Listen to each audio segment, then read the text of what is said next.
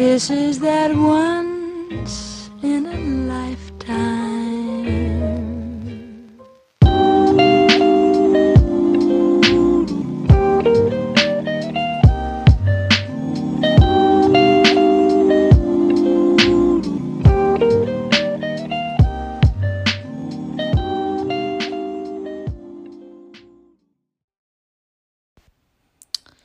Hello, Millennial Spaces.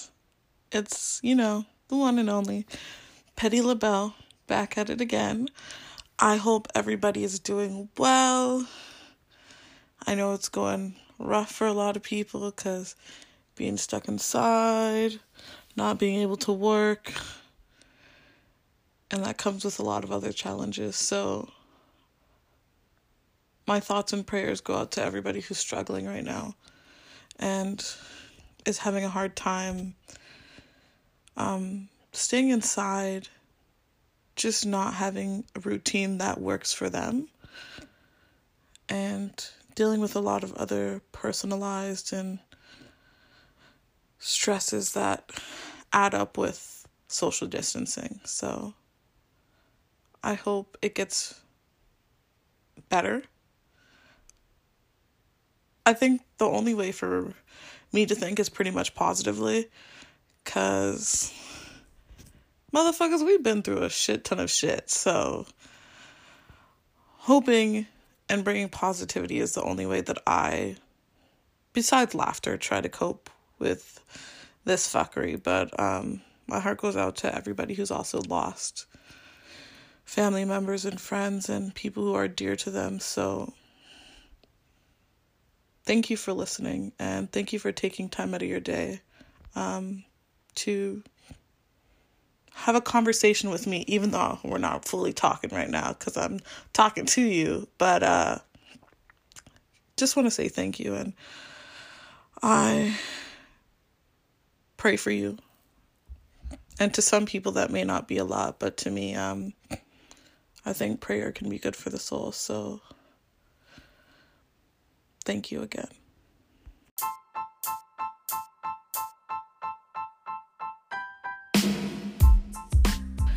Okay, so let's get into it. Um, everybody knows Corona quarantine. Yeah, I don't really have want to have a conversation about that because I think we get it too much in the media already, and it's not necessary me for me who is not uh, somebody who works um, in the government or somebody who works in the medical field or in the science field to be talking about that because I don't really have the knowledge like that, and I'm okay with that. And I'm gonna stay in my lane. Um, but yeah, it's rough, and it's taught me a lot though. So we're gonna try to avoid that type of topic. Yes, I did name this Quarantine Chronicles, but and Corona Chronicles, but uh that's the only part of it that I'll probably be talking about. But um, yeah, so thank you everybody who's listening. I hope everybody's doing well. And throughout this time, man, I've been learning a lot. I've been learning, I work a lot more than I thought I did. So that really surprised me. I said, damn. So I'm actually putting effort into my job. Shocker. And of course, um, since I live in Canada, I'm very privileged. I still have my job, and I have um, I'm working in a field where I'm still needed. So uh, I'm just working from home, and I thank God for that because not everybody has that ability. But um, when I'm not working, I am Netflixing and chilling the fuck out because shit, there is so much to do, but I don't want to do it. And when I finally get off work, I just want to kind of chill out and not have to work too hard or think too hard. But because of that, I was scrolling through Netflix and um, I was like, you know what? Let's watch a show. So, one of the shows, fuck, what the fuck is it called? I already forgot and I just finished the show. But one of the shows that I just finished on Netflix is Too Hot to Handle. And wow, so much to say about this show. I don't even know where to start. Um, I felt like I had to finish the whole season though before I fully based an opinion. And I've watched the season and I'm like, my opinion hasn't really changed. So let's get ready to get into it.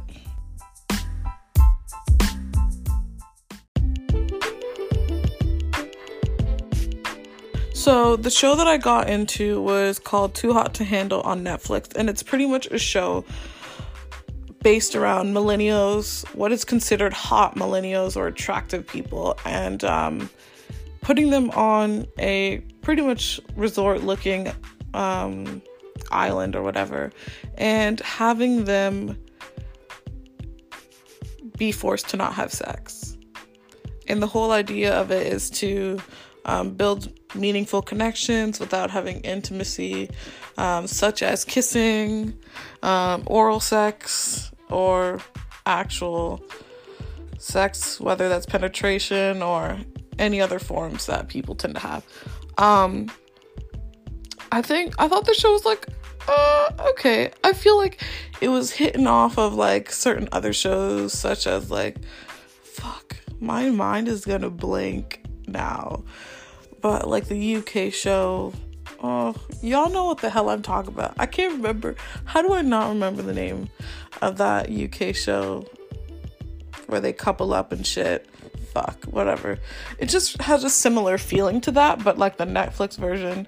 And to make it seem interesting, I guess they tried to take out the sex in the show. Um, and to see how people deal with that. And I think it's very interesting to watch that because as a millennial, I see that I'm like, not everybody who is a millennial acts like that. No shade. This TV show to me, looking at it from my perspective, I feel like it made millennials look like we're literally a bunch of animals who just hump everything that moves. As if we do not have a mindset of our own, as if we do not know boundaries, guidelines, rules, as if we have no structure, and as if the only thing we think about is sex which to me I find really messed up because there's a lot of depth to millennials. And I think they just took a bunch of people that hype up a certain type of um I can't that's not lifestyle. That just hype up a certain type of energy that normalize certain type of demeanors as if that's okay. Um and I don't think it's fair to say all millennials are like that because that's kind of what I got out of the show personally when I watched it. And it's not to say that millennials shouldn't be having sex, it's not to say that um, sex is not good. Sex can be great. But the whole thing to me is like, we are smarter than a lot of people give us credit for. And I think there's nothing wrong with having sex if that's what you feel comfortable with, that is okay. But I think it's unfair to make that the only thing that we normalize. Because we're so much, there's so much depth to people in general to have just that function of millennials are only focused on sex and it makes it sound one track minded and very narrow in our thinking. And um, it was just like, there was also this kind of underlying message that um, because millennials are so focused on sex, they don't know how to, specifically the women, don't know how to respect their body. Just because you have sex doesn't mean you don't know how to respect your body or have respect for your body. And I don't understand how those equate to each other. Like, yes, you don't always need sex to connect, sometimes, yes, sex can be good to connect. And um, I think the way, because one of the workshops they did was having girls getting closer to the vagina, which is totally do, dope. That's there's nothing wrong with that. But I think it was interesting how they made that workshop look, and how it was pretty much um, these girls were like, um, I don't give myself enough credit. I don't respect myself enough. And I'm like, that's totally okay if you feel like that personally about yourself and you feel like you want to change that. But to me, the message shouldn't be that. The message should like because it makes it sound like it just frustrates me because it makes it sound like the reason that you have no self-respect for yourself is because you opening your you're opening your legs and opening your legs doesn't mean you don't have any self-respect for yourself it just means you can get horny and you like to have sex and there's nothing wrong with that and i think there were so many other things such as like so these are all strangers, predominantly from different parts of the world. Most of them are UK though, or like British, Europe, whatever the fuck. Um, get my point. Uh, not saying there's anything wrong with those countries because I know somebody gonna try to come for me in these comments. Um, but and the whole idea is to make deeper connections and hopefully get into relationships and know that you can make um, deeper connections without having sex with each other. And that's totally possible, but we can't all make it sound like millennials don't have self control as if this idea came from nowhere. What does the media show us? The media normalize certain types of relationships for us. And so a lot of people do tend to take on that roles of what the media shows us. And so, yes, we are we do certain things, but we are also products of our environment. And if our environment normalizes something, we normalize it too. Predominantly, not all the time, but a lot of the time. So I don't think it's fair to put that on millennials as a whole as if we can't control ourselves or as if that we do, we don't know how to have relationships when we do. A lot of us do. So that wasn't fair. And then let's get to the next point.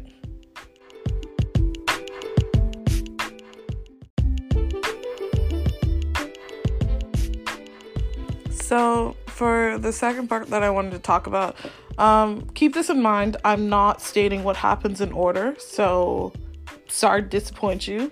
Um, but this, the part that I'm talking, going to talk about now, happened earlier than uh, the workshop where they talked about their vaginas and stuff like that. This part was like in the beginning with one girl felt attractive to two different guys and they both were friends. And one of the guys was like um, upset that since the other guy and him were friends, that the guy didn't state his intentions with the woman that uh, he was attracted to because they're attracted to the same person. And I think with a lot of shows like this, there comes this entitlement, no shade, with men and how they feel like I have ownership over this woman if I'm going and trying to get with her, which you don't. Like, that's not fair for you to state claim when she ain't yours to claim like that. And I'm not saying don't try to date people, don't try to go out with people. I'm saying, who are you to think you should have claim over a person. Also, that's not that's just very like territorial and that's kind of disgusting to me because you can't control somebody who's not yours to own. People are people and not bodies to just collect or just or not just notches on your belt to check off. So I just found that just weird. And then there was another incident where um, a different different people, of course. Um, this woman was with this guy. He fucked up and he was very manipulative. And everybody just let what he did just not faze them and they were just blaming it on everybody else. And then to I'm pretty sure it was probably to get back at him or like yes seeking for attention as she had s- stated in the show. Um, she got with somebody else and then she felt bad because she was still had feelings for the first guy and then she broke it off with the second guy. And the first guy goes to the second guy and says, It's not fair of you to have done this to me. You couldn't have liked her like that. You couldn't have told, like, why didn't you tell me? I thought we were friends. What the hell? What is with this territorial bullshit? It doesn't make sense. It's not necessary. She's not yours. You can't claim somebody who's not yours and who don't claim you. Like, you're not in a relationship, you're not married. What is the need? Like, I feel like in society we have normalized so much, like, taking claim over a woman, which is not necessary. Why can't she claim herself? Just food for thought. Why can't she claim herself? And it's just, I'm not.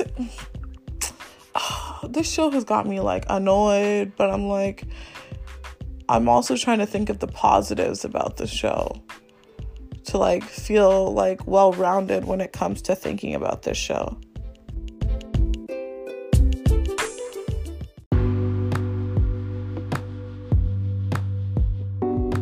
So, I think as a, the show as a whole does have, of course, I'm not going to be negative Nancy and only be like, oh, this is fucked up, this is fucked up. Let's talk about some positives. I think it is positive that um, one of the workshops, um, pretty much all of the workshops focused on um, having just healthier, whether it's interpersonal relationships with other people or with yourself or um, whatever identity you identify as, that's very important. And everybody should try to work on being more comfortable with themselves and who they are as a person because that has a great possibility to help or hinder your relationships in the future. And I think it is important for men as a whole to um, be reminded that it's okay to be emotional and that it's okay to express your feelings and um, everybody should be able to express their feelings. That shouldn't be an issue with anybody because feelings are important. They are what makes us human. At least they're one of the things that makes us human. And if we don't actually tap into feelings that we can access, we're not fully living to our full potential, I feel. So that was a really good thing. Um, them doing workshops like that to help focus on building personal relationships. But I feel like I'm not even gonna say a but because then that's gonna contradict and take away from that good. Yes, that was good. Slow clap for you. I can't clap because my phone is in my hand, but there, you get my point. Um, but yeah, that's that's the only good I really found in the relate in the episode in the show. But you know, actually, there was one more thing. I think it is important to talk about sex and be comfortable with talking about sex. But I don't think, um, no buts, no buts. We're gonna stay positive in this section. My bad, my bad. Um, I think it's good to talk about sex as a society because we don't do that enough, and um, uh, it makes it sound like sex is taboo and tex- sex should not happen um, and sex is wrong in a way. So that's another good thing about uh, sex and having women talk about their sex drive is important because it's not only men that get horny and women should be able to feel comfortable to talk about it or to choose to not talk about it. People in general should be should feel comfortable to have a choice. And i think that's important um, for people to have that different perspective. So look at the positives. Positive 101.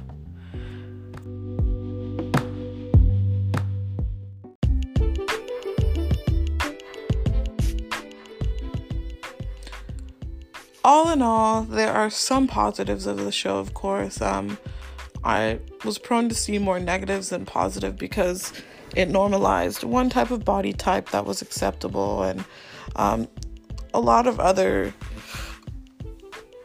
toxic traits that uh, society normalizes as good. But um, it's interesting to see what society sees and how they see millennials.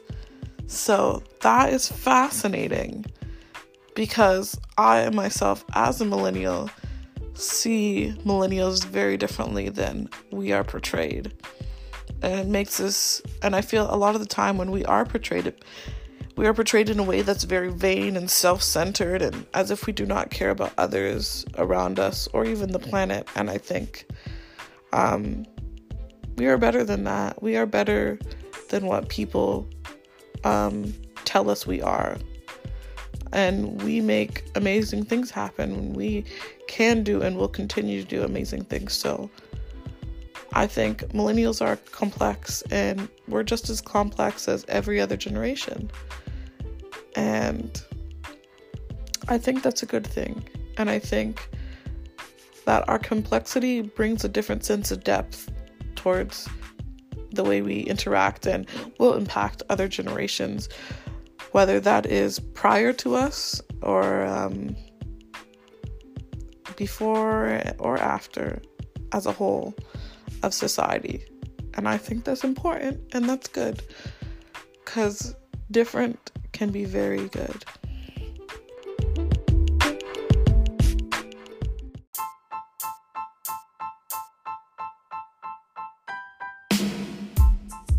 So that was that for that episode, slash, for this episode, but for that TV show. I will keep you updated on my quarantine and chill, my uh, Corona Chronicles. Because don't worry, I got a lot more TV to binge and I got a lot more content to get out. I'm working on it slowly but surely. We gonna get somewhere, hopefully, soon. And um, it was good doing this again. I thank you to all my listeners. If you have any comments or shit that you would like to message me about, uh, you can message me on my Instagram at Millennial Spaces, or you can uh, message me on Twitter at Millennial SPAC2. And yeah, thank you for listening. I hope y'all have a great weekend and a great week ahead, also. And till next time, this is Millennial Spaces. You are listening to Petty LaBelle, and I'm out. Peace.